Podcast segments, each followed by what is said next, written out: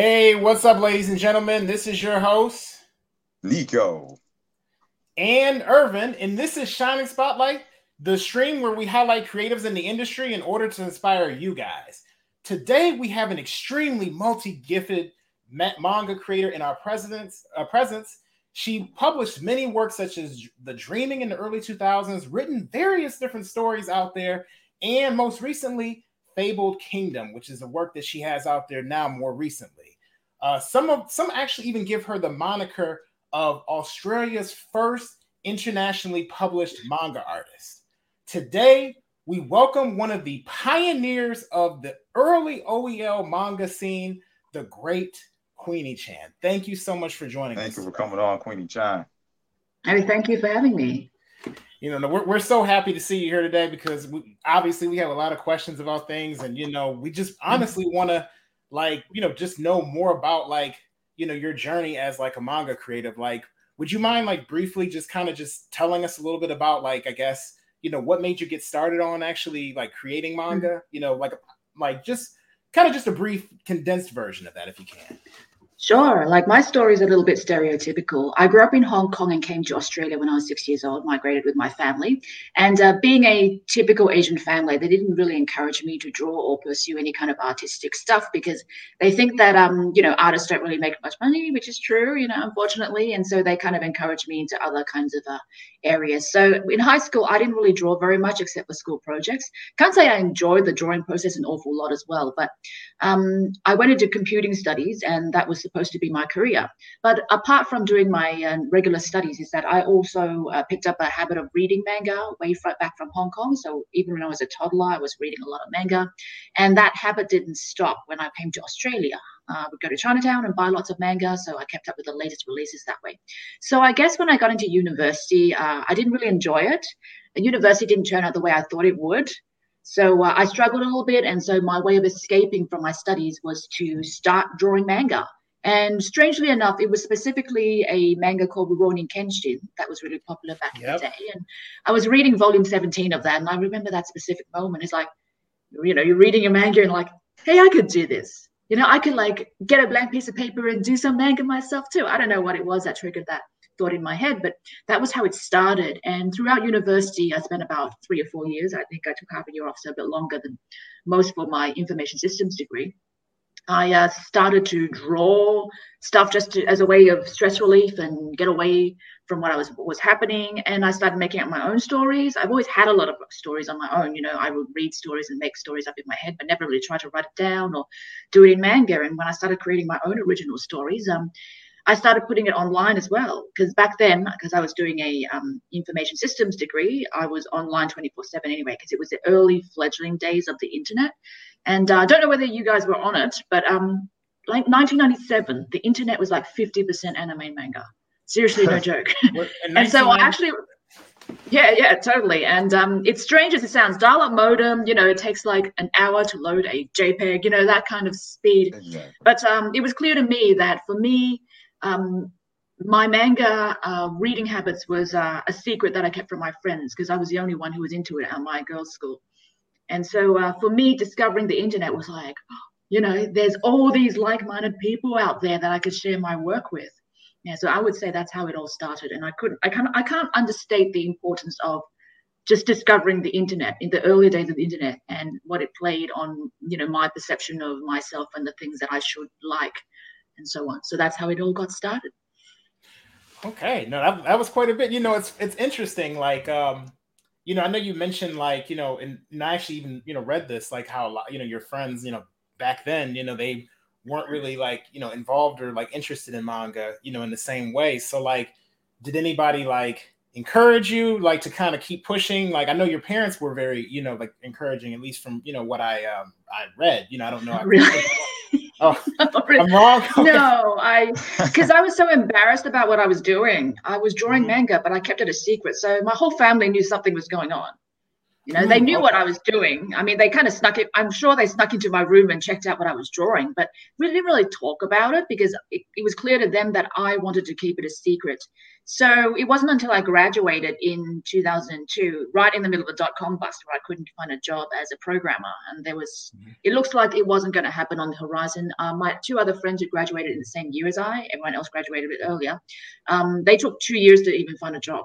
So uh, when I was just finished graduating, I was like, what do I even want to do with my life? I didn't enjoy my degree. It was in the middle of a, a complete bust, the industry. So I started looking for ways to get professionally published. And um, I can't say my parents were unsupportive during that time. They were more probably more worried about my mental health. You know, they didn't know. It was clear that I was really depressed, and I didn't know what I was going to do. I didn't have no. There was no map. There was no roadmap. Like, how do you even get published? I mean, going to Japan was some kind of pipe dream. My Japanese isn't good right. enough. Like, uh, it's not like you can just say, "I'm going to go to Japan," and and you know they're going to accept me. It's like it's something that it's a dream you have in high school and in university afterwards, uh, reality hits and you realize that it's just a dream. So I had no idea what was what I was going to do, and that was um, my parents supported me mentally during that time, even though they were very, still very skeptical about the whole drawing thing. they just wanted to make me feel better. So did they? I'm like, just you know, for clarification. So like, did they were they more interested in basically going to like programming that type of thing since you used to be, you know, more like you know work like on programming and you know and that sort of thing like when you went to school was that more of like what they were what they were pushing for well not really for them because um, the thing is i've always worked for the family business since i was a teenager because um, mm-hmm. my parents don't speak great english so i did a lot of the administration stuff uh, for our company and i still do and i'm doing the accountant stuff like that a little bit of management so i've always done that and so they were probably saying, thinking that i if i whatever it i was trying to do didn't work out then i have some kind of backup plan that they could provide me. So, uh, but they still want me to be happy, you know, and they were very skeptical about the whole, you know, publishing thing. Is like, well, who are you going to get published by? that, that was the, the question mark. Is, is like Australia doesn't actually have any comics in its uh, bookstores. Uh, at that time, America was being invaded by manga thanks to the efforts of uh, Tokyo Pop, and that was doing yep. very well. But that trend hadn't caught on in Australia. So if you go to a bookstore, it's like, what are you talking about? You know, except for Kinokuniya, which is a Japanese bookstore that we have one of in Sydney, and that's in the middle of the city.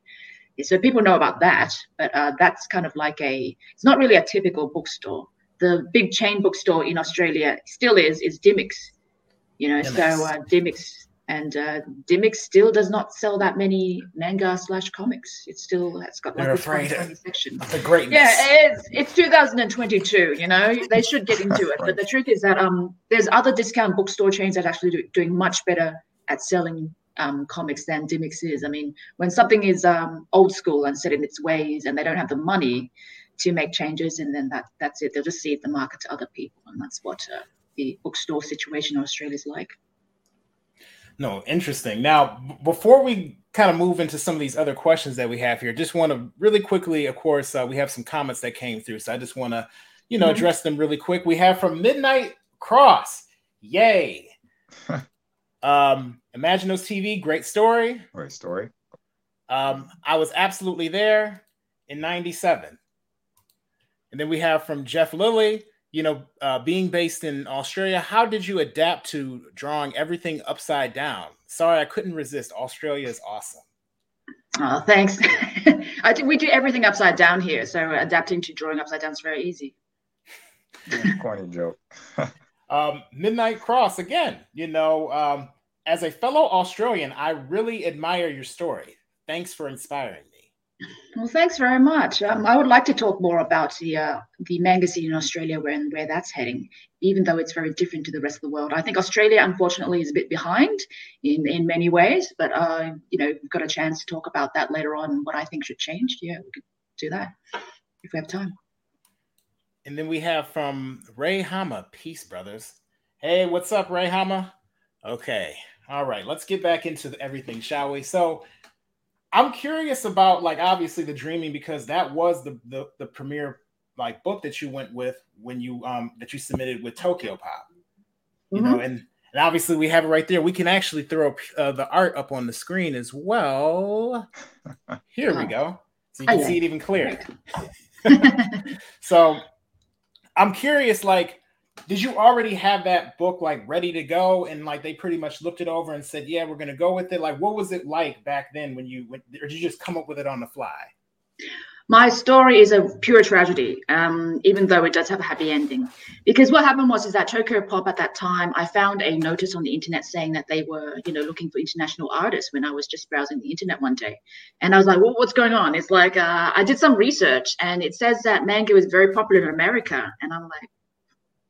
What the hell is going on? It's like, what manga is popular? Like, what, what are you talking about? I was in Hong Kong at that time and just happened to see that notice. In my head kind of exploded. And they say, you know, looking for anyone to submit. So I actually had different ideas at that time. I was looking to draw um, a and action fantasy kind of story because I was I'm actually a big shonen fan. I'm big into Dragon Ball, you know, um, Yu Yu Hakusho, those kind of stories. Not mm-hmm. typical for what a girl to be, uh, you know, for not the kind of typical stuff for a girl to be into, but that's the kind of stuff I love, and I still love that.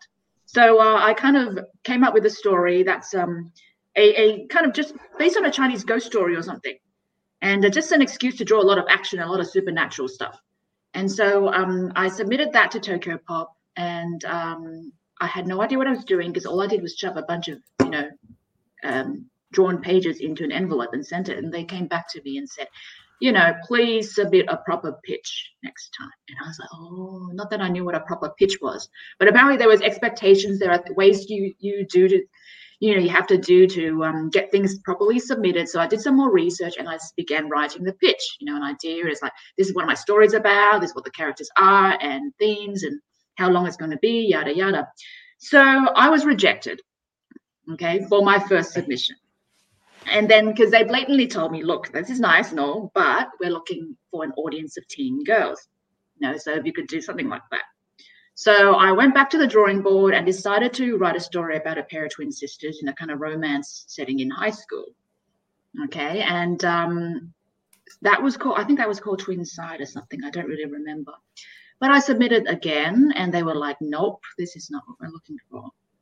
And I think I submitted one other thing. I don't really remember, but I was rejected three times before they felt sorry for me. And they finally said, look, you know, why don't you draw a haunted school story and have some crusty psychic teacher or something like that? And so I was like, okay, I'll draw, uh, uh, you know, haunted school story. And um, that became the dreaming. So the twin sisters that was from the romance thing that I submitted that uh, got rejected became the leads in this haunted school story.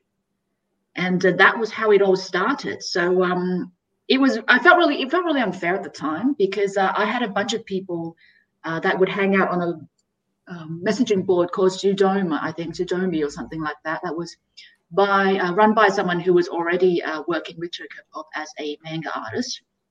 And so we all hang out there and we talk about submitting to Tokyo Pop. And everyone that I knew who submitted around about the same time as I did, they all got approved on their first go. I was the only one who got rejected, and I didn't only get rejected. I didn't get rejected oh twice. Gosh, once. I got rejected three times. Eventually, should I probably hitting the core? yeah it's like it, makes you wonder like what did i do wrong like is my art not good enough do i suck as a writer it's like what, what, what, just what is wrong with me mm-hmm. yeah so that was a terrible experience to have for the first time but actually a good one in retrospect because um if you get rejected the first time um you, you can learn from that process and you learn from the whole pitching process. You learn to refine your ideas and pitch them better. And I think you get a little bit overconfident if you get accepted the first time as well. So I think mentally it was devastating at the time, but in the long run, it prepared me for what it was actually like to be uh, pitching to creators and working in, in publishing because working in any creative industry is absolutely full of rejection.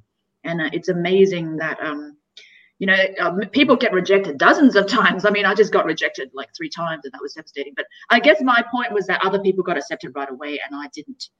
Yeah, so that was um, that was my experience. And it like things did not go well from there as well because um, i think maybe because i was australian and i guess tokyo pop being an american company tends to think of australia as the midwest of the midwest of the english speaking world.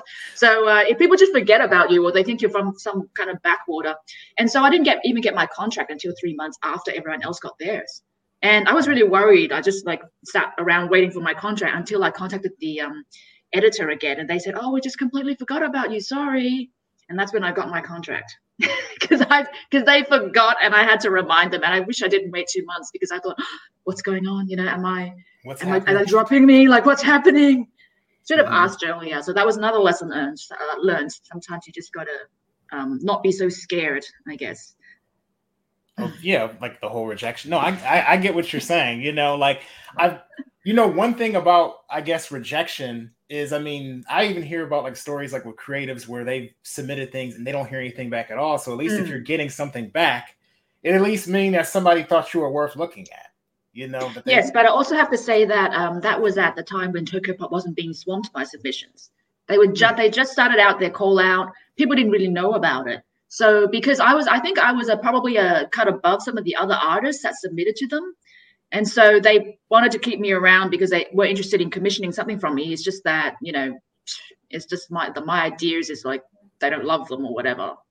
And um, so I would say that uh, afterwards, from what I could tell from people who submitted a year or two after I did, is that they didn't get a reply because they were Tokyopop by then had a mountain of mail in their uh, mail room that they just had, they had nobody to sort through it because there was just so many submissions coming through. So for me, um, I might have re- gotten rejected a number of times, but it was a matter of timing as well. I got my foot in the door early, and I think luck accounts for stuff like that. Luck and timing, a great deal. Interesting. Now, before I jump back to these comments, because we've had some a couple more comments come in actually. Mm-hmm. You know, I do want to say for anybody watching, make sure you subscribe and like this video. Let's make this video blow up and go crazy. You know, so go ahead and like this video, share this video around. You know, let's really bring in the questions because this is an opportunity right now, people, to be able to learn from a legend. So, um, with that being said, uh, let's move on to the next question I see here in the comments. Um, Imaginos TV, we'd like to call your iteration of the o, of uh, the industry OEL 1.0. What types of things do you think OEL 2.0 should learn from you guys? Hmm. Well, that's a very, very long answer that I could give. I think one of the mistakes that, uh, but anyway, I'll try and trim it down to as much as possible. I think one of the mistakes that the early OEL artists made is uh, just pure desperation and ignorance of how the industry actually worked. And um, I don't want to say non-stop bad things about Tokyopop because they're not the first to come up with this kind of strategy, but they were what you might call an IP farm, and uh, it, that kind of um, kind of company structure comes straight out of Hollywood, and they're all about buying up intellectual property properties and then uh, putting it on their um, balance sheet and saying that this is how much our, our company is worth. And in these kind of situations, is that these companies, even though they may produce books, is that they're not like traditional book publishers where they are interested in selling books. They're interested in um, selling the rights to some kind of big movie like Men in Black or Teenage Mutant Ninja Turtles. Mm-hmm. and then making a fortune from that and you know that's their whole business model. And they make a lot of promises to artists who particularly when you're young is that you think that i know um, several thousand dollars is a lot of money. You know people like that you know who are young and they don't really know how the business works and they haven't been in and out of the grinder then they um, end up accepting contracts that they really shouldn't have. Like in my case i think i had an idea of what tokyo pop was was going for but i didn't know the scope of it.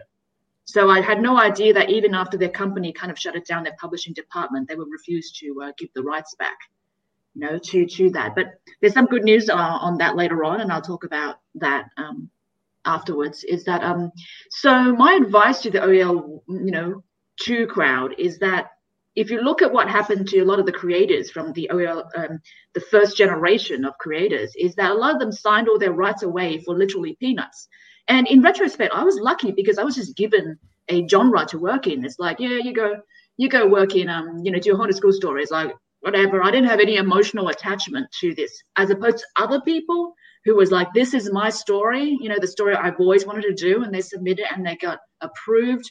And it's like, uh, it's their it's their baby and then your baby is now being held hostage by some company who refuses to release your baby back even after uh, they've uh, you know shut down their publishing um, department. So in my case, I was lucky in that I didn't have any emotional investment, but other people they were really really devastated, and there was really very little that they could do to get the rights back. On the other hand, I did manage to get the rights to the Dreaming back. Uh, save mm. for the streaming rights. And that's because a company in Australia, a publisher, a new publisher, has decided that they want to publish a Dreaming, and so they negotiated nice. with uh, Pop and they bought the rights back. Yeah, so that was an amazing thing that that's just nice. happened recently. Congratulations. Yeah, so like, yeah, yeah, that's right. like party. But come on, learn from my story. That was in 2005. it's now 2022. like what does that tell you it's like i do i do have um emotional connection to the dreaming after all you can't help but have one after working on it for three years and the characters as well the story isn't completely finished either and i have to you know rewrite some of it for it to be re-released again which is what i'm currently doing but uh, that's probably what i'm saying is that um, back then i took the contract knowing how bad it was because i felt that at that point in time in my life i had no options no, there was no social media yet. It was 2005. I don't think Facebook's even appeared. YouTube hasn't appeared. TikTok obviously hasn't. So there was absolutely nothing. Actually, I think 2005 YouTube did appear, but that was like the first year it appeared. Like that. Mm-hmm. I, I heard from a uh, heard about it later on from someone I did a I did workshop at a library, and some kid told me, "Hey, have you heard of this thing about YouTube?" And that's when I first heard of it. So I, for me, it was later than than most people at that time probably because I was you know mm-hmm. working. Once you're out of high school, suddenly you use that was before Google owned it and it was more independent. Yes, yes, yes. So nowadays, uh, people have so many other options to get your name out there. Uh, back then, we didn't even have um, these uh, pirated manga sites where you can just you know go on and read free manga. We had to you know pirate manga off IRC, uh, IRC chat.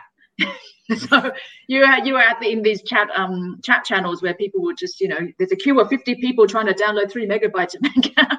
And you're like you know 51 in queue. You know that was what exactly. it was like to pirate manga back in you know the dial-up modem days. So i my um the possibilities that i had was so so limited. And again australia had no you know manga on the bookshelves. So i felt i had absolutely no choice at all to, to then to sign this thing for me to actually finally get a job so i could actually tell people that i was employed in some some way i guess even though being a manga um, any kind of artist means that you're self-employed uh, particularly a manga or comics one. Yeah so that that was what i would like to tell people who are still interested in drawing um western manga is that uh, be very very careful about what you get involved in when it comes to publishing contracts because uh, if you look at the first generation and what happened to them you might never get yours back, to be honest, once you've signed it. And these, these people, they're not necessarily interested in making money off your um, uh, manga either. That's just more about reselling their company at a higher value because they've got all this IP. Yep. Yeah, at least that was IPs. a scam back then. Yeah. yeah. Even now, for like people yeah. like care about a lot about like companies care a lot about IPs and everything. Everybody wants to build up an IP, and mm. somebody would hold it, you know, if they can, you know, because then you never mm. know later on they might be able to sell it. So yeah, the um, standard's gotten so, a lot higher though because um too many scams of these have been pulled back uh, back into the early noughties and all that. Because oh. some of these, uh, if you don't exploit an IP, it makes no money. You know, so that particular scam's kind of senior, you know, has has kind of run to the very very end of what's possible, but uh, it still happens. You know, so um, to be careful. I mean, going going back to it, I, you you, you mentioned you know learn learn from how I did things before and I mean, that brings us back to pretty much a, a lot of our other, uh, you know, other guests on here, where it kind of came back to, uh, you know, kind of the answers that OEL really is looking for is to look at the look look at your history, you know, here in the OEL community specifically, you know, look at how you how you all did it, and uh, and you know a lot of the other old heads as far as basically, you know, where where they messed up and where to go with things. Uh, mm-hmm. You you mentioned you had no roadmap you know, when you started this. And, that, and that reminds me of a lot of folks that I that I seen that uh, you know, in the OEL community and even even ourselves to an extent where, you know, where, you know, you start this and you're like, well, I know how Japan does it, or I know how uh, you know, you probably look at YouTube videos and whatnot, but you're like, uh, where, where, where do I go from here? Yeah, exactly. Back then, um, I didn't I didn't know anything about copyright. you know that was uh, the the tragic thing. And there was nothing online about copyright or about how the publishing industry works. Nowadays we have lots and lots of resources about how publishers work and how publishing industries work. And it's not it's not fun to learn about these things but i think it's necessary. For me because i've gone into self-publishing and i still work with publishers. And so i do kind of both. I work with publishers and i do self-publish my work and uh, so one thing that i felt is feel is very important if you're going to be one of these people who do both or even just do self-publishing is that you really need to understand copyright and how to use it i can give some great examples of how ignorance can actually cost you stuff and i was very lucky that to have someone pointed point me in the right direction so that I didn't lose out on what could be just something lucrative. Because if you're doing um, manga or any any kind of uh, creative work is that uh, one way to make money is through licensing and they can come in the most unexpected ways. So I'll give you an example of how my ignorance almost killed some good money that uh, came to me. So I was doing a um, short story about um, the book that made me. So that was the theme of the book, and it was for charity. It was for an Indigenous literacy, literacy foundation in Australia, and so we were putting this book together by Australian creators, talking about which book it was that made them want to become a writer or a creator or whatever. So for that book, for me, it was actually Black Jack by um, Tezuka. so I wrote my so I wrote a story that was a mix of prose and comics because that's something that I do do as well. Um, so I did a story based on that, and that was published as part of the book that made me. And because I was wasn't paid anything for it, it was charity, so it was sent to various places and yada yada. And randomly one day, because I wasn't paid for the story, so I own the rights to the story. So the publisher Allen and Unwin came to me and they said that this big educational publisher in the US wants to use the, your story I don't remember what it was called, uh, Blackjack. Let's just call it Blackjack Story. Wanted to use the rights of Blackjack Story um, for their uh, testing, the standardized English testing. Now, I didn't really understand what they were saying because um, apparently America has these big standard the company that does standardized testing and stuff of all these subjects, and this company wanted to use my story, and I was like, okay, well that sounds nice medication. I'll just use it. okay, that's what I just sent an email. Mm-hmm. And the Allen and Unwin lady said, look, don't do this what you should say is that you want $400, okay, for them to use your story for five years. Now that's licensing, right? Mm-hmm. Is that they have the rights to your story for five years, and in return, they give you $400. And you sign a contract talking about what parts of the story they want to use. If they don't want to use all of it, just certain parts of it. And you said so in the contract that I later signed. It's like, we don't want to use this section and that section. So I just sent the, you know, stuff to them. But I was like, oh, so that's what it means by making money by doing nothing but licensing is that you have you know you have this thing that you could license to other people and you've got to be very careful about the kind of license it is because it is a um, right to secondary reprint uh, license, meaning that there's a right of first reprint, which is what you use in magazines, like the publisher that has the right to print to be the first person to print this story and make it known to the world. That's got a right of first reprint, and it's quite valuable sometimes. The entire Japanese publishing industry works on the right of uh, right to work first reprint. Okay, you see these page page page payments for in manga, that's what they're actually for. They're actually not for you to produce the manga, they're for the right to be the first to republish your manga.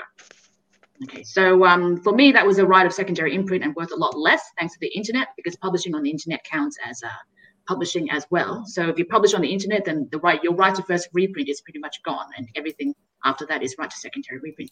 So what I did was that I, I took the I thanked the Allen and Unwin representative and I took their idea and I went to the um, educational publisher and I said, okay, I want um, five years, $400.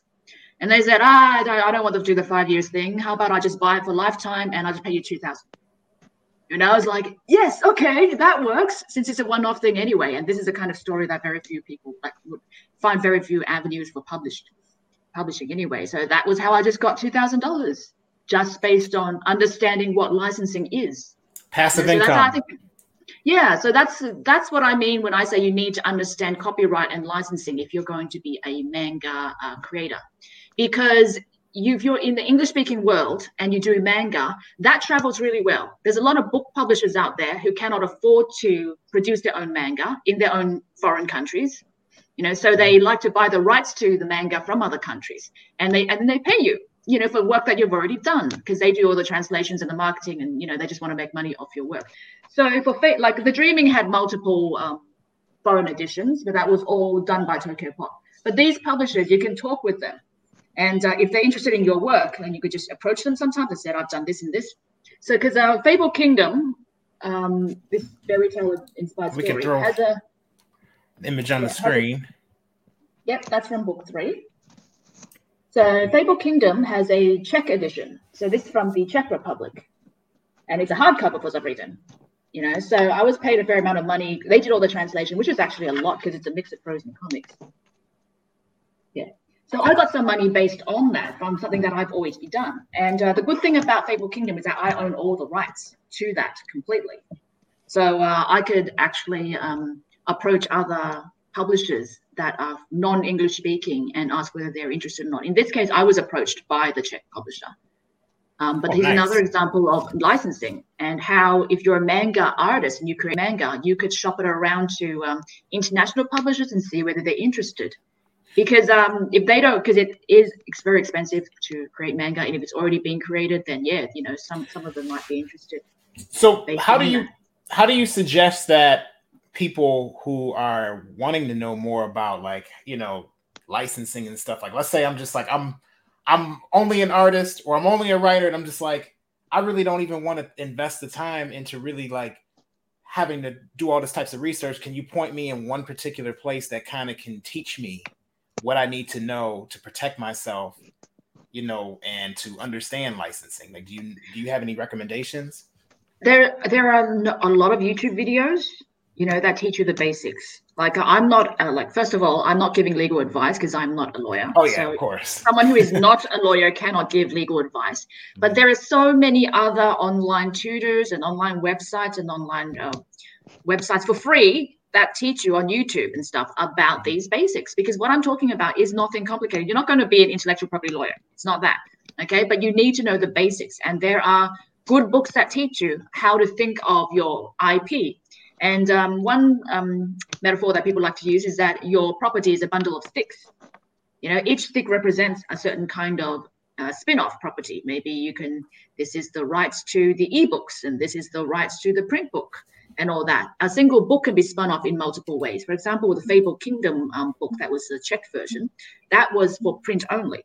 The contract itself specifically said it didn't do ebooks. You know, if they wanted to do ebooks, that would be a separate contract, right? But most people don't realize that is that print books and ebooks can be spun off as separate contracts. You know, but people don't realize that because most publishers, when they offer, ask you for the rights, they would go, "Oh, print and ebooks and all languages for the rest of the universe."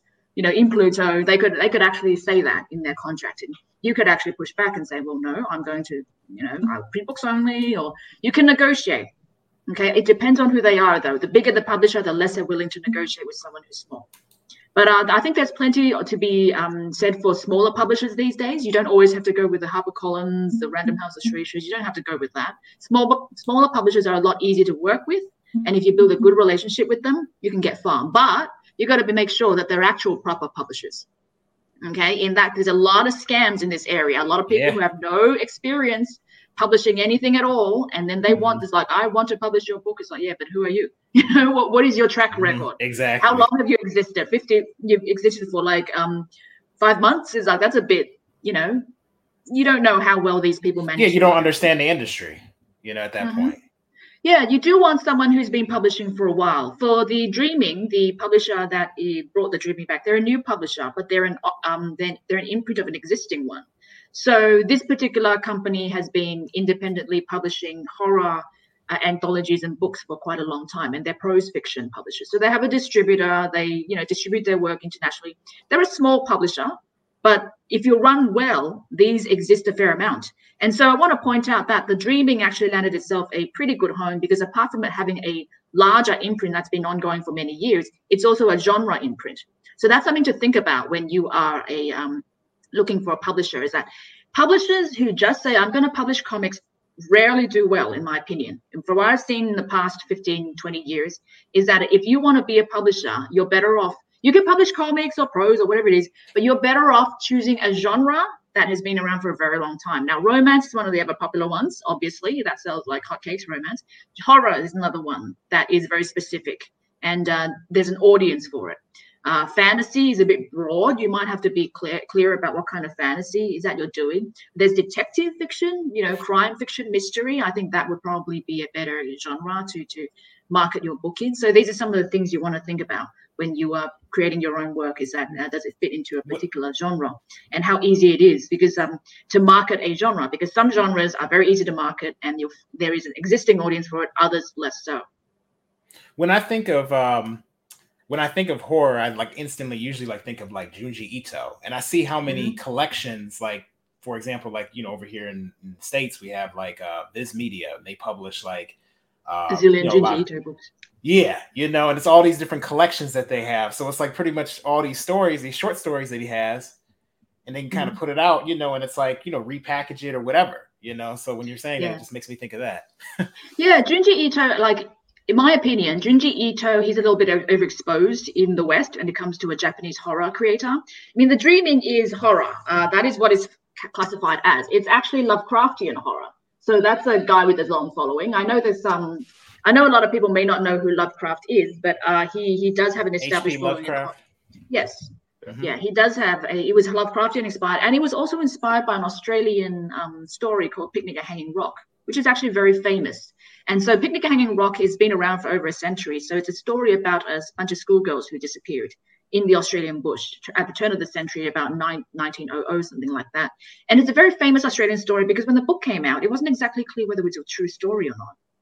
You know, so the, the author kind of played that up, and people were like, oh, you know, so it became something like cottage industry in Australia. So Australians most definitely would have heard about Picnic at Hanging Rock. So this is like a, the Dreaming manages to be an Australian theme story, which got it into schools and things, where which otherwise it wouldn't be because it's otherwise it would be a straightforward ghost story. So having an Australian component means that it manages to get into the education department. And uh, there are funds, film funds in Australia that is like if you're doing a movie that is Australian, you know what hashtag Australia, who knows what that means. But Picnic at Hanging Rock is, uh, or something like a Crocodile Dundee, you know, that is unabashedly Australian, then you might get better funding. So that's why there is some some interest in schools and amongst the film industry in this story because it's considered Australian and that means automatic out of government funding. Now, the thing about um, the dreaming is that um, that is something that could be leveraged if you're doing a, a create creative own work. Uh, but of course, in terms of the um, horror component that we were talking about. The dreaming has an advantage is that it is horror, but it's nothing like most Japanese horror. And that was something that I factored in when I created the dreaming is that it was very, it's a very feminine story. It's got a lot of um, flowing dresses because I like to draw ball gowns and everyone likes to look at ball gowns. And it was very European. And that's a sort of exactly the sort of story that would actually would not exist in Japanese manga. There is like no way like uh, something like that would make sense in the Japanese manga industry. And I've read a lot of Japanese horror manga, and they kind of come into, you know, there's Junji Ito, and then there's ghost stories. you know, so this is something that's very different to traditional Japanese manga. So that actually brings up a good question. So when I think of like current, actually, what is your opinion on current OEL? I want to make sure, like the current day, like the new creators that are coming out, before I even like even before ask. We before we jump to another subject, uh, sticking with this current one, that, that the, your your story in particular, uh, you, you said it's a happy in between middle, or so is it? Is it? I, I'm just kind of curious when it comes to horror stories. You know, there uh, there's a fine line between uh, you know what's great and what's kind of just like all right, you're using the tropes a lot. I mean, are, are we talking a bunch of jump scares or we talking drift? Well, when it comes to books, I don't um uh, when it comes to manga, at the very least, or the dreaming, I don't go for jump scares because I think jump scares work in movies, and everyone hates them anyway these days. If you're a horror fan, then you probably think jump scares are the most annoying things in the world. I certainly do. that is um, yes. Yeah, so um, I don't approve of jump scares in movies, but that's a, a film problem. Uh, for me, when it comes to writing manga, I don't rely on disgusting scenes. I mean, there is a place for that kind of thing. What's well, the Japanese might call, call guro, you know, where you have blood and guts everywhere. And there's a tradition of mm-hmm. that in Japan. But I, I, don't go for that. I go for um, more psychological horror, you know, that or that feeling of dread or atmosphere of, you know, the whole English ghost story when it's uh, there's a lot of fog and then there's a lot of woods and then there's a lot of and something down the end of the hole that that kind of feeling and i think that works better for what it does because um the dreaming i don't find the dreaming particularly scary it's meant to be you know more dark. It's more like dark fantasy, if you ask me. But I call it horror because um, that's how most people it was originally marketed as, as something dark. You know, so um, that kind of horror, I think, has the chance to find a wider audience because when you think about schools, they don't like it if you start to intestines all over the panels, right? you know, right. schools are going to look at it and say, you know, I, I, think all this, you know, boobs and all this, you know, intestines flying is not good for the kids. And so because the dreaming had so little blood in it, that probably helped it get into schools because uh, schools do care about such things. And not just schools, the average reader, if they pick something up and it's like too gory, it's probably not their thing. Whereas this is more like a more traditional kind of mystery kind of horror story where you're trying to solve the mystery of um, the, the vanishing schoolgirls. Like the original Picnic at Hanging Rock, part of the reason why it became so popular was that it was about someone vanishing. We don't know what happened. And then there was a big question mark. So there's terror to be found in that, but it's not kind of traditional um, kind of horror movies where people there's a you know a, slasher or something like that. Of course, movie horror is, is its own thing. But uh, I don't know if you've seen a movie called The Vanishing. That's um the original um, uh, European one. There was a Hollywood remake which sucked. Yeah, but um the there was a movie called The Vanishing, and it was about um oh, I don't want to spoil it. If you look it up, I think it was from Denmark or something like that. But uh, that movie, you know, had no violence, chilled everyone to the book core about what happened, you know, in that story. Sometimes yeah, so definitely worth watching. Creepy feel can do it. Mm. Yeah, Very yeah, cool. that's enough. You know, for a lot of people. Sometimes people just like to read dark stories. Doesn't have to scare them. Yeah. So, but so horror, I think, as a, as a genre, has a huge leeway, you know, for people to play with. And if you're talking about aficionados of the genre, and I, I am a horror aficionado, I do not know a fair amount of it. If you want to write in horror, you need to be familiar with a lot of these kind of uh, genre conventions and uh, the history of it, like you know stuff like Lovecraft. He always has fans, so the people with expectations about what you know the lore and all that in his stories. So you have to know that to be able to write in that um, area and uh, have people recognize it. Yeah. Interesting. I'm Taking it back to uh, the question you were you presented before, Evan. How do you view the uh, OEL audiences? oh yeah, sorry, got completely off track. Oh no, that's fine. I actually don't. I, I actually don't know that much about it. I'm actually really interested in it because on Facebook I see there are groups of people who are doing their own manga, but I don't know where to find it unless it's you're talking about webtoons. You know, I know a lot of people on webtoons. I assume some of it can be considered OEL manga, but I'm actually not so sure because um because the format of webtoons is I read a lot of webtoons. I'm doing a PhD that's on digital, partly on digital comics, and um so webtoons is part of that. But I look at the webtoon format where it just scrolls down the page and all that, and I wonder. I think sometimes I see very interesting experimentations there, but I also think it loses something with without the page format. But that's mm. just hmm. my opinion. So as far as I think as they went with more of a manhwa approach with it, if I'm not mistaken mistaken. That's why it's kind of more longer, you know, because it's more made for like cell phones. I think is the reason why they set it up that way for Webtoon. Yes, absolutely. Um, I could go on a lot because I did, like I said, I did a PhD on it. I am doing a PhD on that. But um, as for why that happens, but uh, there's a lot of man manhwa who are in traditional printed book format as well. So um, it actually transitioned that manhwa industry from the 90s transitioned into that vertical scrolling format. And i don't think i don't think it's kind of improved the reading experience if you if you ask me. But it is a um, specific thing that people associate with uh, webtoons these days good, bad, I don't know, but that's the extent of the OEL I've seen. I do wonder how these people make money though, because while you have Patreon and you have, if you manage to get into their, you know, Webtoon original thing, then you get paid something. But my understanding is that these deals are the, you know, new equivalent of the Tokyo Pop deal. In that, if you manage to get into the Webtoon original, it's going to be like a 360 degree deal, like they have in music, where if you're Beyonce, then whoever bought you owns everything about you, including your name, Beyonce. I'm assuming it's one of those deals. So yeah, they well, did I haven't seen any of a few manhwa series. Um, what was it through Crunchyroll? I think there was uh, God mm. of. High School. Um, um, yeah, Tower of God. Yeah, Tower, Tower of God. That was the, the, the new solo leveling. Like I think these are chosen by popularity, which I don't think is always a good thing. Because with manga, you can always calculate how many books that it's sold, and that's a very, very straightforward way of figuring out how many people would pay money to see a, to see something. Whereas if you're talking about webtoons, a view is just a view could be botted it could be someone who doesn't care you know so uh-huh. i think the way that people um, measure metrics on platforms like webtoons are a little misguided sometimes because just because i gave you an eyeball for 10 seconds doesn't mean that i would ever pay money for anything that is related to your um, comic or your you know web your webtoon in this case and uh, so I have not been impressed by the quality of the webtoons that got uh, um, adaptations. I'm being a bit mean here, but um, the truth is, I read all of them, and I'm just like, I don't, I don't see it. You know, I'm, so uh, I'm actually glad you mentioned that because, like, and this isn't, you know, I want to make sure I say for anybody who has their stuff on Webtoons, I'm not shaming about because there's a lot of great work on. Um, yeah, on there is. There's a lot of good stuff. Know, like I gotta give you know uh, Ro Higashi a big shout out. You know, half of the crown she has on Webtoons. Make sure you check it out. Just got to throw that out there. But um, in any case, um, when it comes to like webtoons and or not webtoons, when it comes to um um like current day OEL, do you think that maybe there's a lack of um because obviously you haven't looked at a lot of it, but at least with webtoons, do you think there's maybe a lack of um of um, maybe diversity in terms of the type of content that people write? Because you mentioned horror, you know, and some other genres before that, you know, people can use to try to, you know, push. But a lot of people seem to be coming, always coming out with just fantasy stories nowadays, at least from what, what we see. So I don't know. What do, what do you think?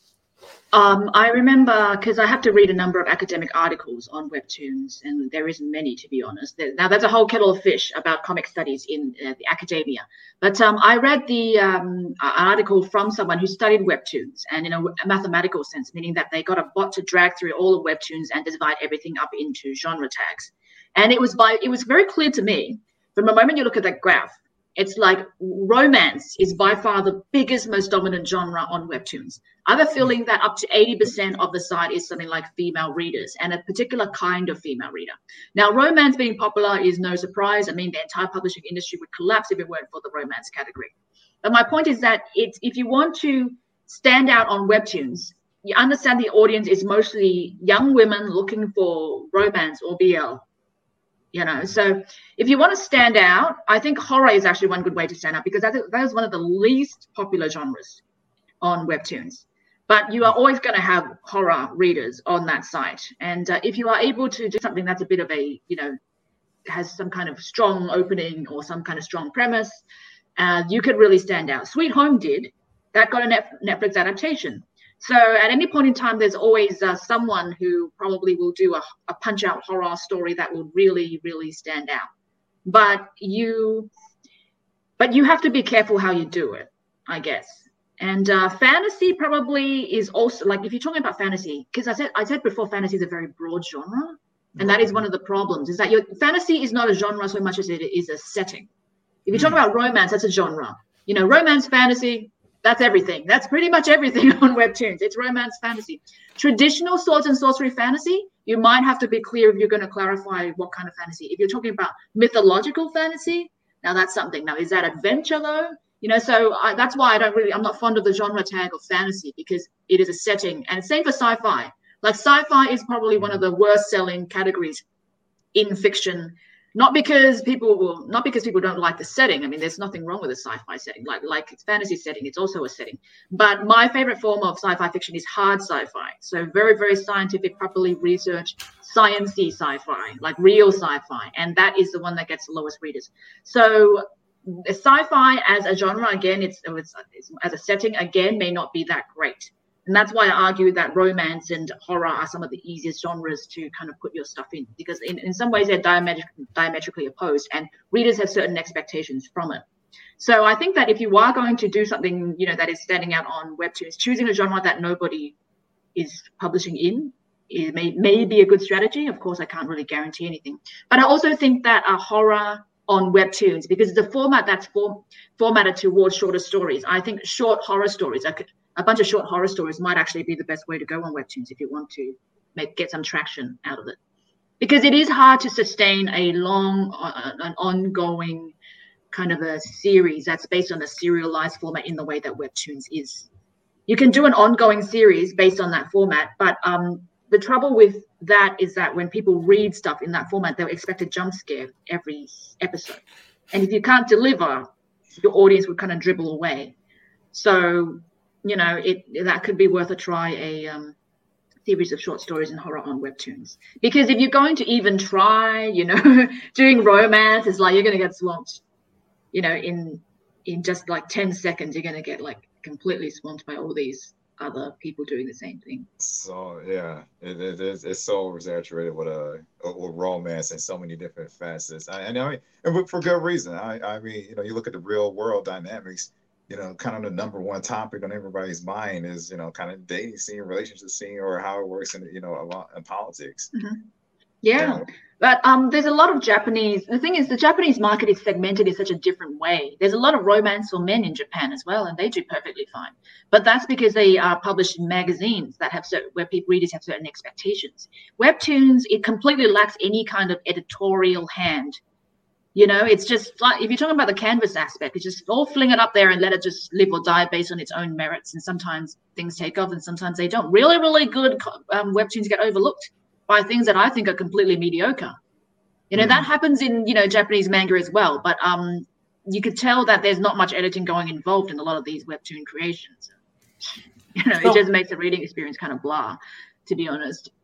So I kind of want to center things. Let me center things back, um, kind of mm-hmm. more, you know, make it a little bit more personal. I'm, I'm, I'm wanting to know, like, from your experience, you know, creatively, um, do you find that it's more um, that you're more successful, maybe through, you know, like obviously having international publication, or, you know, also, um, you know, and I'm making a big assumption here, but I'm, i assume that you go to a lot of uh, conventions because you you guest a lot. You know, you're asked to be a yeah. special guest quite a bit.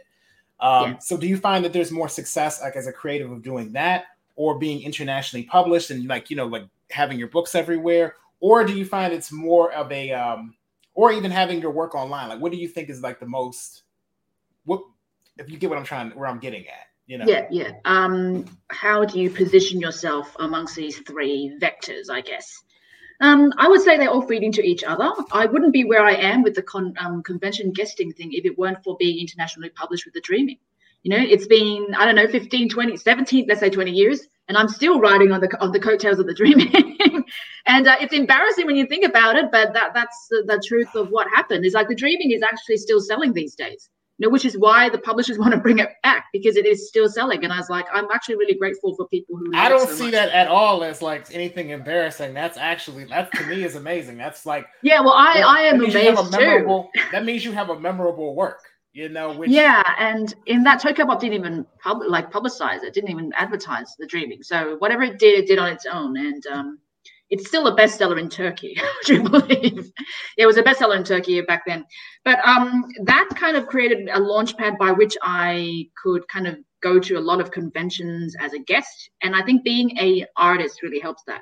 I think conventions want to see artists rather than writers. And so, you know, when it comes to who gets to be a guest at conventions, there is actually a very limited number of people you can choose from because I'm the one of the very few writer artists out there who is a woman because we do need some representation and an Asian apart from all the white guys. It's like recently I was at um I don't remember which convention, but we took a you know picture of all the um uh, guest artists there, and it's like wow, what a sausage fest, and a particular a very very white white sausage fest as well. So I was like, am I the only woman who is also a person of color at this convention? Unfortunately, yeah. So I would say that the uh, representation issue has actually gotten worse over the years.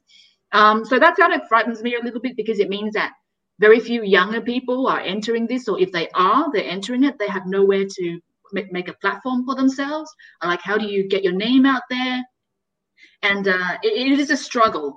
And I'm not sure really um, why that is, because there has been some successful creators in Australia. It's just that I don't really hear about them from the same channels. And I wonder if it's because uh, sometimes people put a little bit too much stock in being internationally published. Because the thing about The Dreaming, despite it being still a bestseller in Turkey, and I got a book tour in Turkey back in 2009, it also got um, published in a number of countries that apparently sank like a rock. No, I did get a lot of fan mail from Iceland for some reason, but I know that it's been published in France. Never heard about it from again. Um, in Russia, in Germany, in Italy, Spain, like all these places got it, and Finland. But the truth is that a lot of it sank without a trace. And I think that's the problem with being the, the idea of being internationally published is that a publisher is going to put down your book there, hoping it sells. If it doesn't sell, it's going to sink like a rock. And there is like, you're not going to get famous from that. Maybe you got some money, but to, to think that that represents anything more than just another momentary kind of a passive income stream would be a mistake you know you have to keep rolling as a creator coming up with new things new ideas things like that i mean the dreaming i'd like to continue it because I, have a good story a good side story i want to write right after volume three you know so uh, that's like motivation for me but i've done other things since then that i think have been way more successful like um I did a non-fiction biography series called Women Who Are Kings. So this is based on Hatshepsut. And it's very different what I normally do. It's back to color. And um, yeah, here we go. It's the Queen Elizabeth the, first. It's back to color and um, it's non-fiction, and I do a lot of research on it because uh, the middle one, Wu Zetian, about the female Chinese emperor, that was done for a master's degree at Macquarie University. And I did all this completely out of a personal passion, and it's not, not the sort of thing most manga readers would be into or comic readers. And I just did it because I wanted the world to know about these women.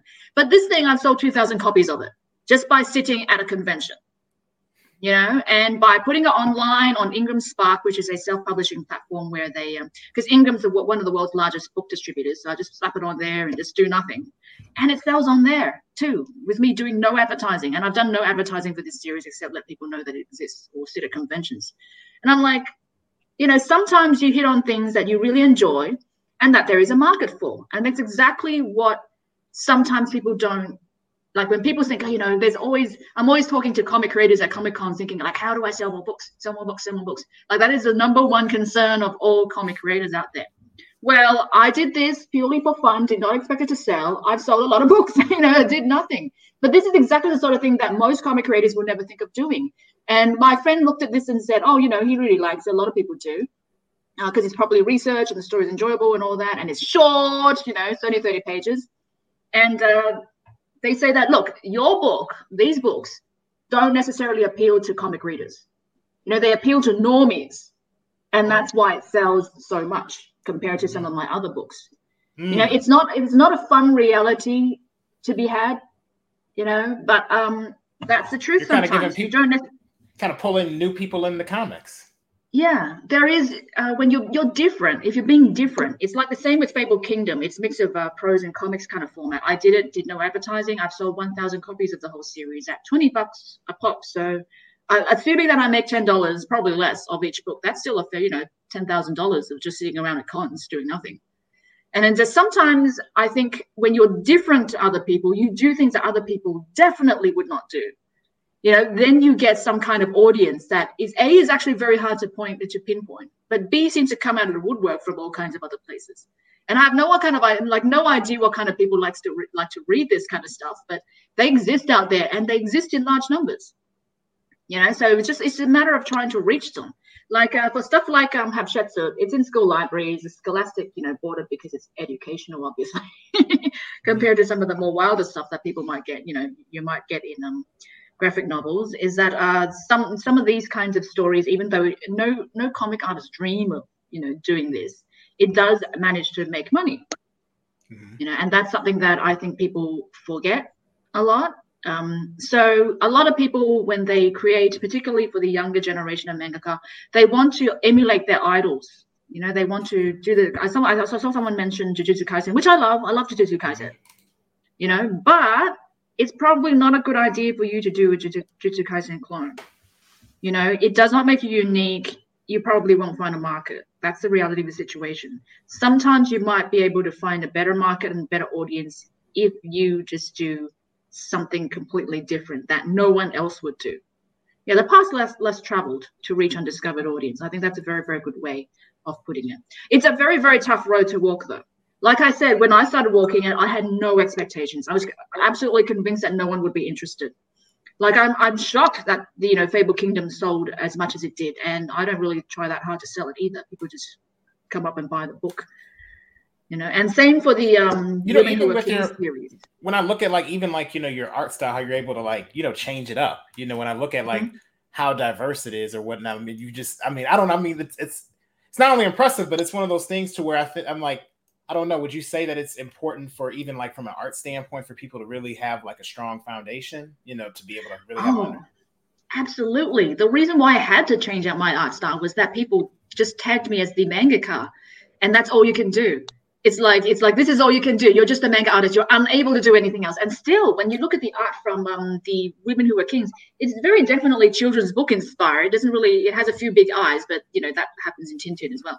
You know that that's it's not really inspired by manga art at all but people still call me oh it's very manga. It's like how? You know it's not really manga at all.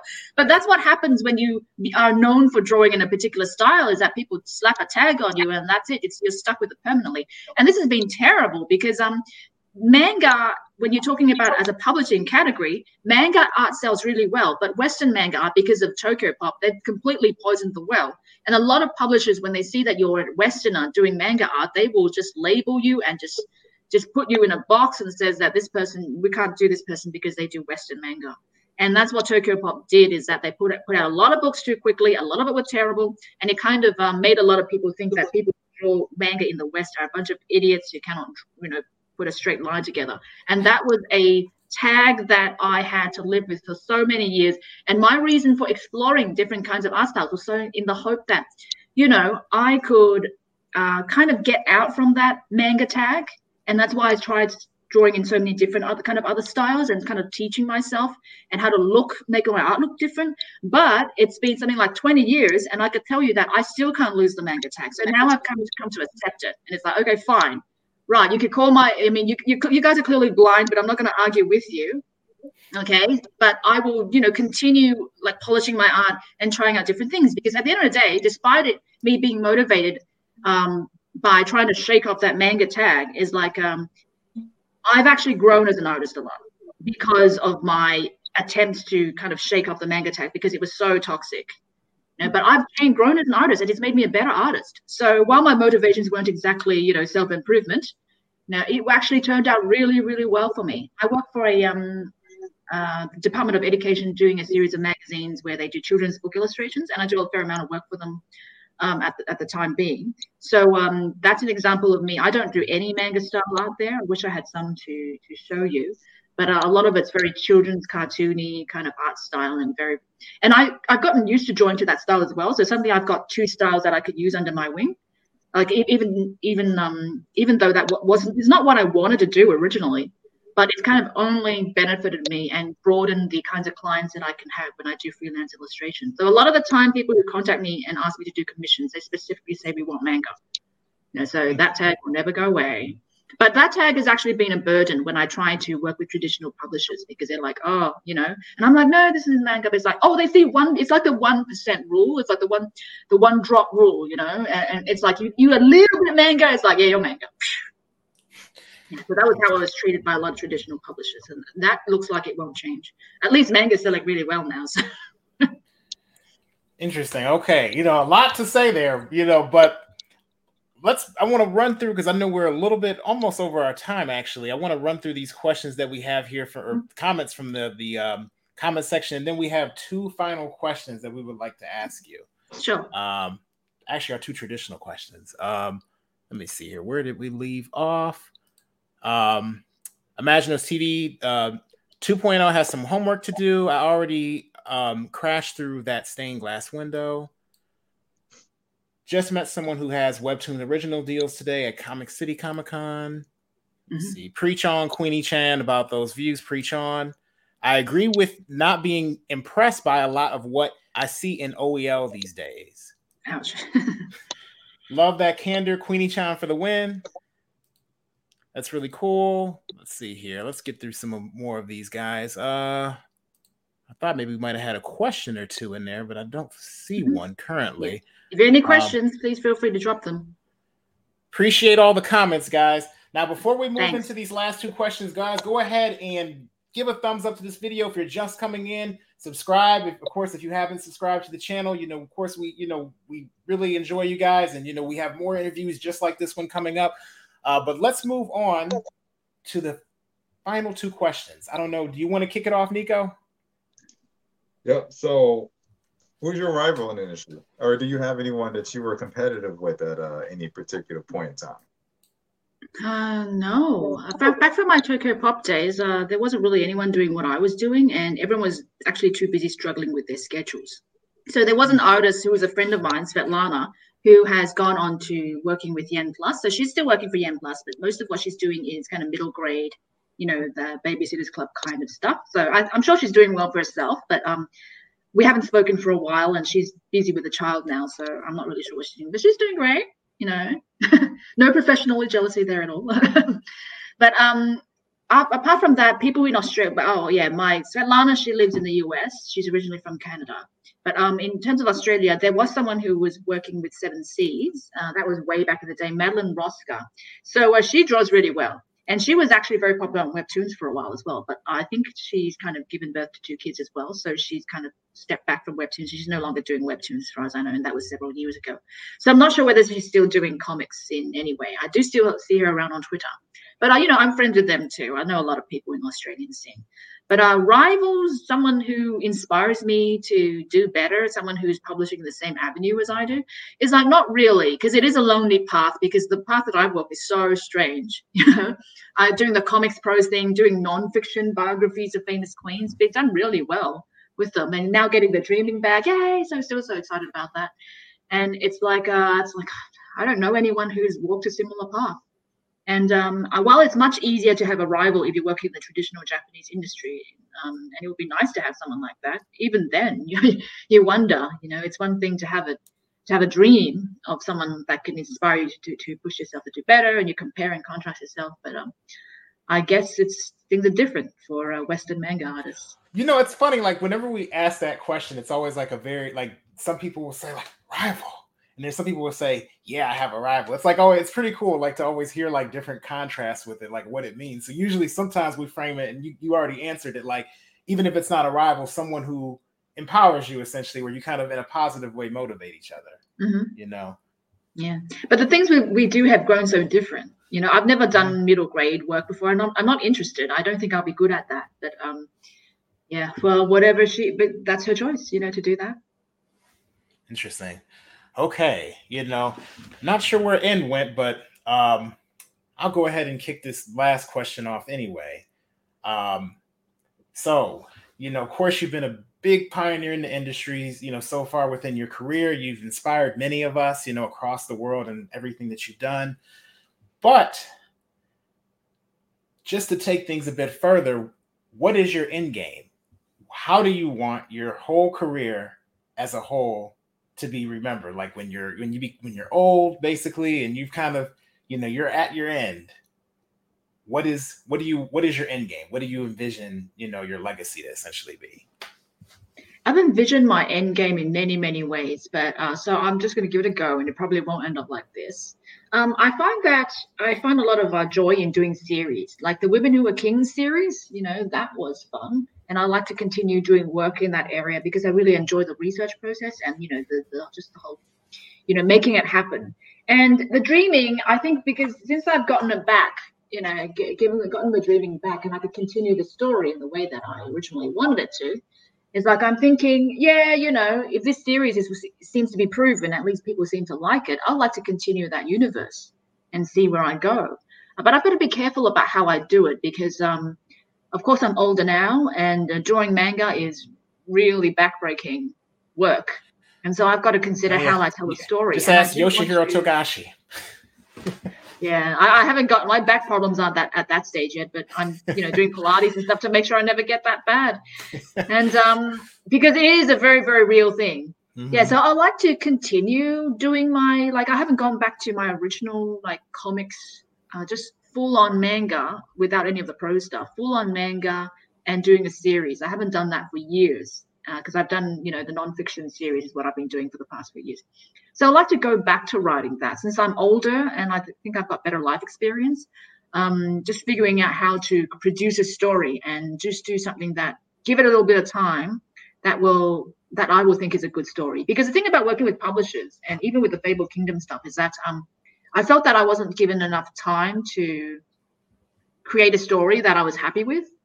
And being a very impatient person, that probably played something, played a role in that. So I, I would like to continue the series that I'm doing. And I think that, uh, I mean, the Queen's Book and the Dreaming has already, already left a mark, at least in, in this country. Yeah, so I'd like to actually continue expanding that because there's money to be made there. Put it, too, put it back over in the States. Bring it back. Yeah, I would like to do that. That's uh, the publisher that I'm working with for, for the Dreaming um, has uh, American distributors too. So that would probably come back. Interesting. Okay. Well, you know, with that being said, you know, what is the aside from, of course, Fabled Kingdom, is there any other project that we should be on the lookout for? You know, you just mentioned about obviously the dreaming, but like, is there anything else that we should be on the lookout for coming up or coming out soon? Um, I'm working on the fourth book of The Women Who Were Kings, which is about Catherine the Great.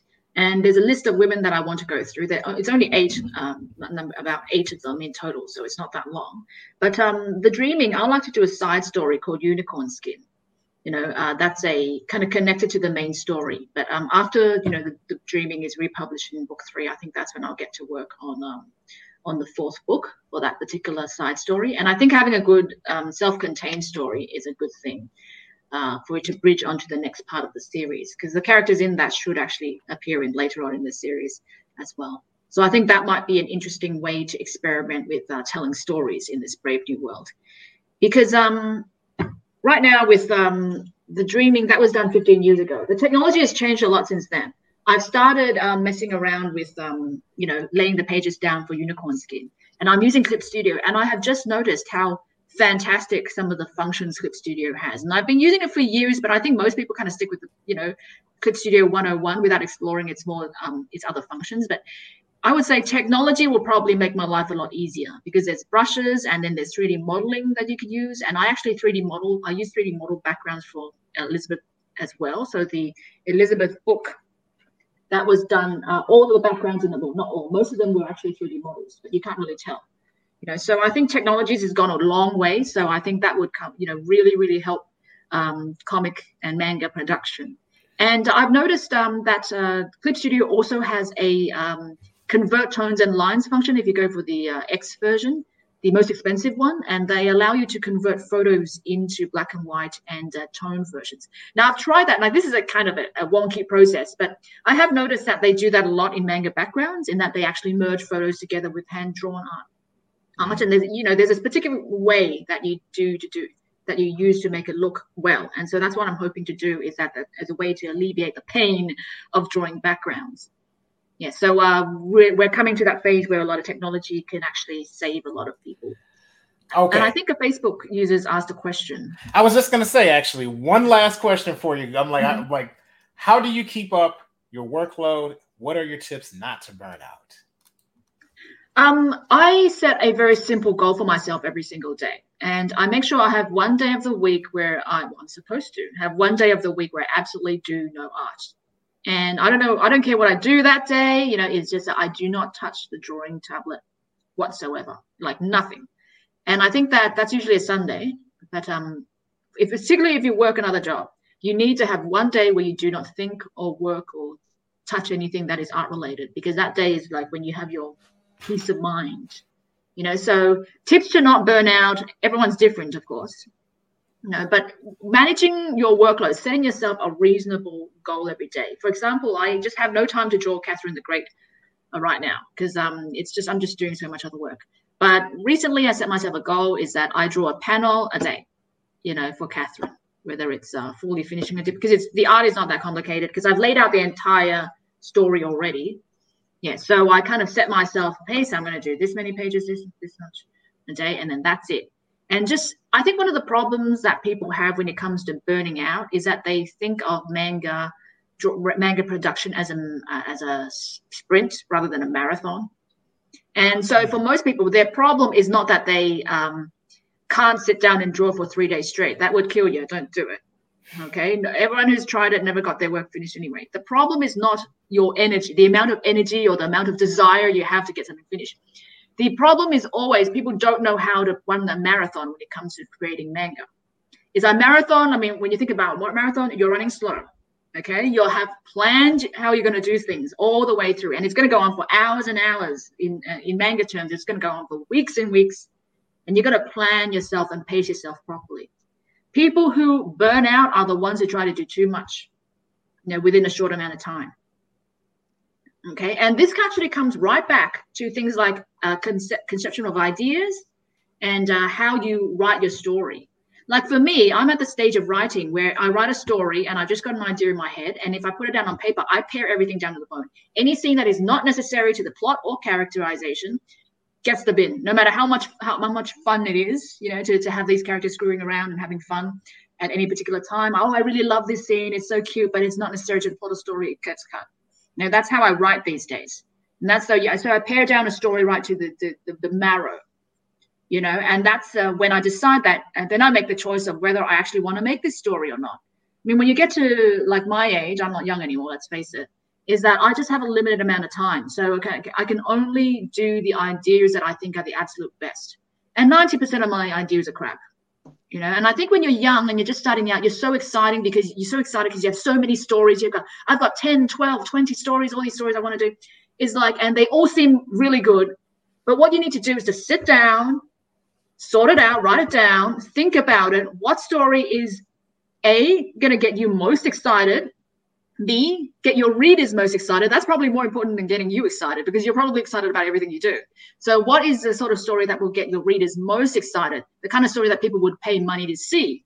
You know, the sort of stories that um, you could actually do a reasonable short story of and then extend it if you want to, because some stories you can do that, others you can't. You know, have a think about all these ideas and choose what is the A tier stories and you would find that in a pot of about 100 stories, like maybe one or two will be A tier. And what you don't want to do, particularly if you don't want to burn out and then don't waste want to waste your time, is to not go for anything that is derivative.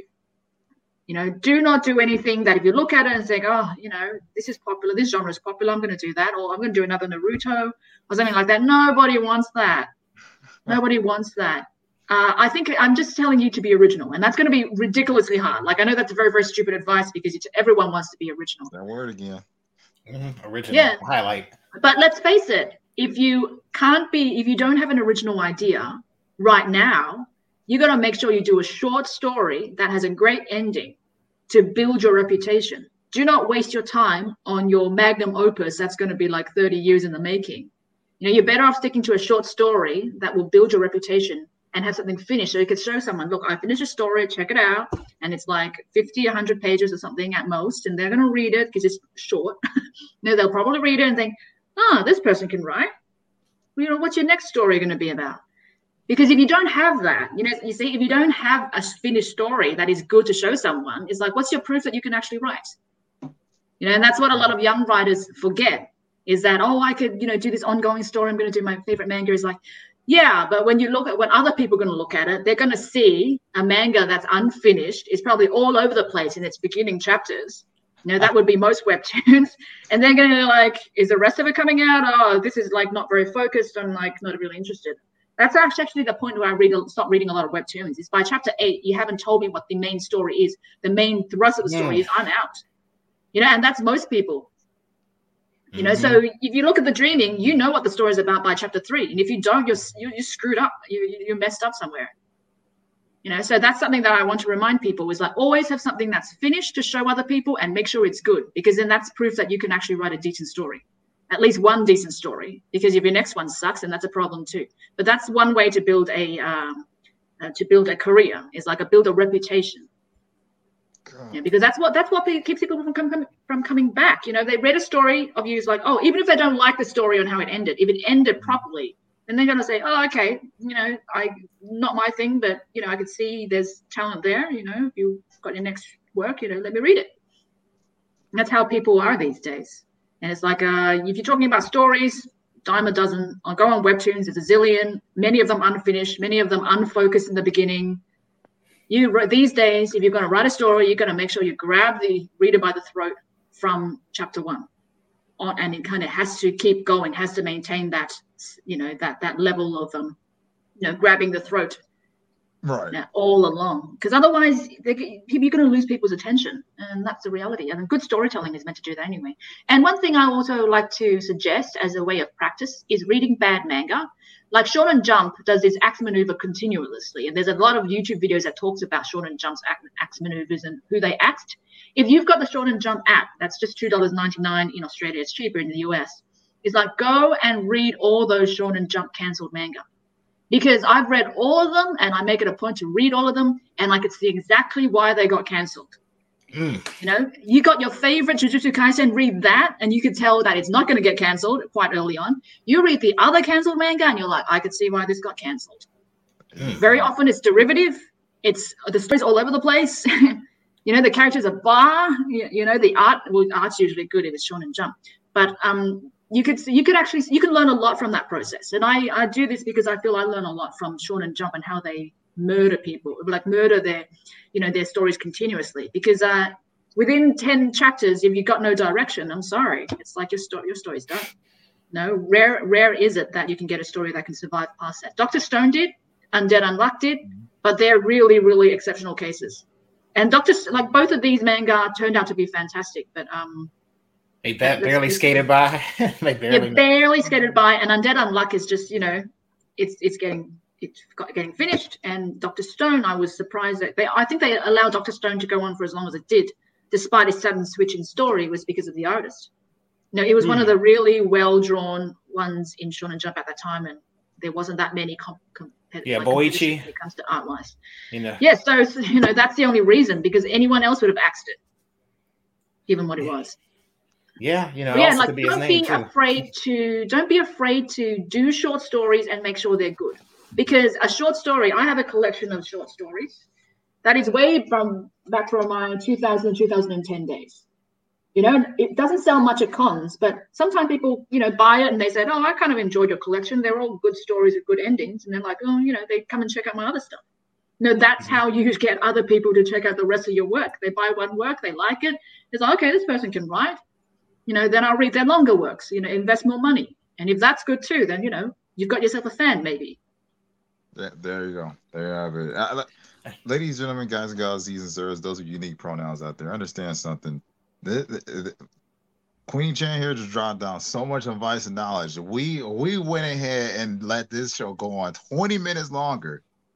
Like I hope y'all y'all had your notebooks open and everything to know. Please, please. watch this video like about four times and dissect a lot of what we just said here because so much was highlighted in the OEL community, certain certain current time issues, certain stuff that uh that you that you can take away from for basically helping you get out of a rut if you're in it or uh, helping you to actually progress. You don't know where to go. All the way back to where you can look to actually refine your craft, like like you like you just said, uh, Miss Queenie Chan. You know, look at the fail fail works in, in Shonen Jump. Oh, that, that was I got one. That was great. There was just one last question. What manga out right now should be cancelled or should be cancelled? That was my Facebook user. I'm just looking at what I'm reading in Shonen Jump, and I always read the new ones. I'm reading Super Smartphone right now, Ruri Dragon, and Aliens Area. That's the new ones I'm reading. I'm absolutely certain Super Smartphone is going to be cancelled. Okay, because Super Smartphone, if you read it, it lost me with the high rise thing. It actually had an interesting chapter. But right now, but they got some kind of high rise storyline in chapter two and three, and it just lost me immediately. And I'm thinking, this is not going anywhere. Yeah, Ruri Dragon is a slice of life, so it's about a girl who actually is half dragon, and it's like eh, yeah. it's a cute story. We'll have to see where it goes. Aliens area, eh, it does not look great at the moment. It looks very Men in Black. It has the same concept, you know. Uh, this uh, the it's going to be a battle manga, and battle manga is very hard to stand out from the crowd these days, especially when you're up against Jujutsu Kaisen. So unless he does something really interesting with it, and it doesn't look right now, right now all the characters look very, very battle shorn and tropey esque sort of thing. Unless it does something really different in the, I read up to chapter three, so unless it does something really different in the upcoming chapters, you know, um, then I think that it's not good. And because if you're talking about cancelled shonen manga, which I think was good, but I could see why they couldn't go on forever. Like Psyren is a good example. You know, it's like good stuff there, but just not unique enough. You know, whether it's in the setting or in the power system. Yeah, so I think you can learn a lot. Yeah, from reading cancelled shonen jump manga. Interesting. Well, thank you so much again, you know, for coming on and enlightening us today and, you know, just talking about your journey. You know, um, you know, we really all appreciate your time today. You know, again, like, you know, we know we're sitting, you know, in front of a legend right now. So, you know, it's really appreciated. Um, very quickly, can you actually uh, tell us where, you know, anybody out there, you've shown us a lot of work. Where can we find these works? Where can we find, follow you? If for whatever reason I'm somebody where I'm like, I don't know where to find any of this stuff. I'll just go to queeniechan.com. It's my website. Yeah, so queeniechan.com is good. I'm on social media. My social media is listed on my website. I'm on Facebook, Instagram, Twitter. I've abandoned some of the other stuff like DeviantArt, so just rely on the main three. Um, and uh, you can find my books on Amazon as well because uh, the service that I use, IngramSpark, to do my self-publishing, it distributes to um, Amazon. So you could just go on Amazon and search for Fabled Kingdom or the um, Queen's books, and you could just buy them off there. And we're gonna put those links down there too, guys. You know, they're not there right now, but they'll be there after the stream. So you guys can, of course, go ahead and check it out. So you can go ahead and, of course, you know, pick up the the Dreaming when, of course, it's back out in print. You know, and then also, you know, any of the other copies, Fabled Kingdom, of course. You know, you, you know, look at that art. You know, we can see. You know, look at that art. Look how amazing it is. You know, and a great story. So make sure you go ahead and you pick up a copy of that. Um, also, for next week, our next get, or actually not next week, two weeks from now, our next guest will be uh, Tani Andrews. She's going to be coming on talking about Seeds of Doubt. That's her latest story coming out. So you'll want to make sure you guys go ahead and check out that interview that we got coming up. That's in two weeks, guys. And then, of course, you know, the next two weeks we have our next episode after that as well, which that one I know you guys will also be excited for. Uh, with that being said, did you have anything else that you wanted to say in before we left? Uh, everyone, you know, let's uh enjoy the enjoy the summer, and uh, again, like like like Queen Miss Queen Chan was saying here, you know, really really take take take a moment to reflect on uh you know what's going on with the current OEL scene, how, where you can refine yourself and stay original.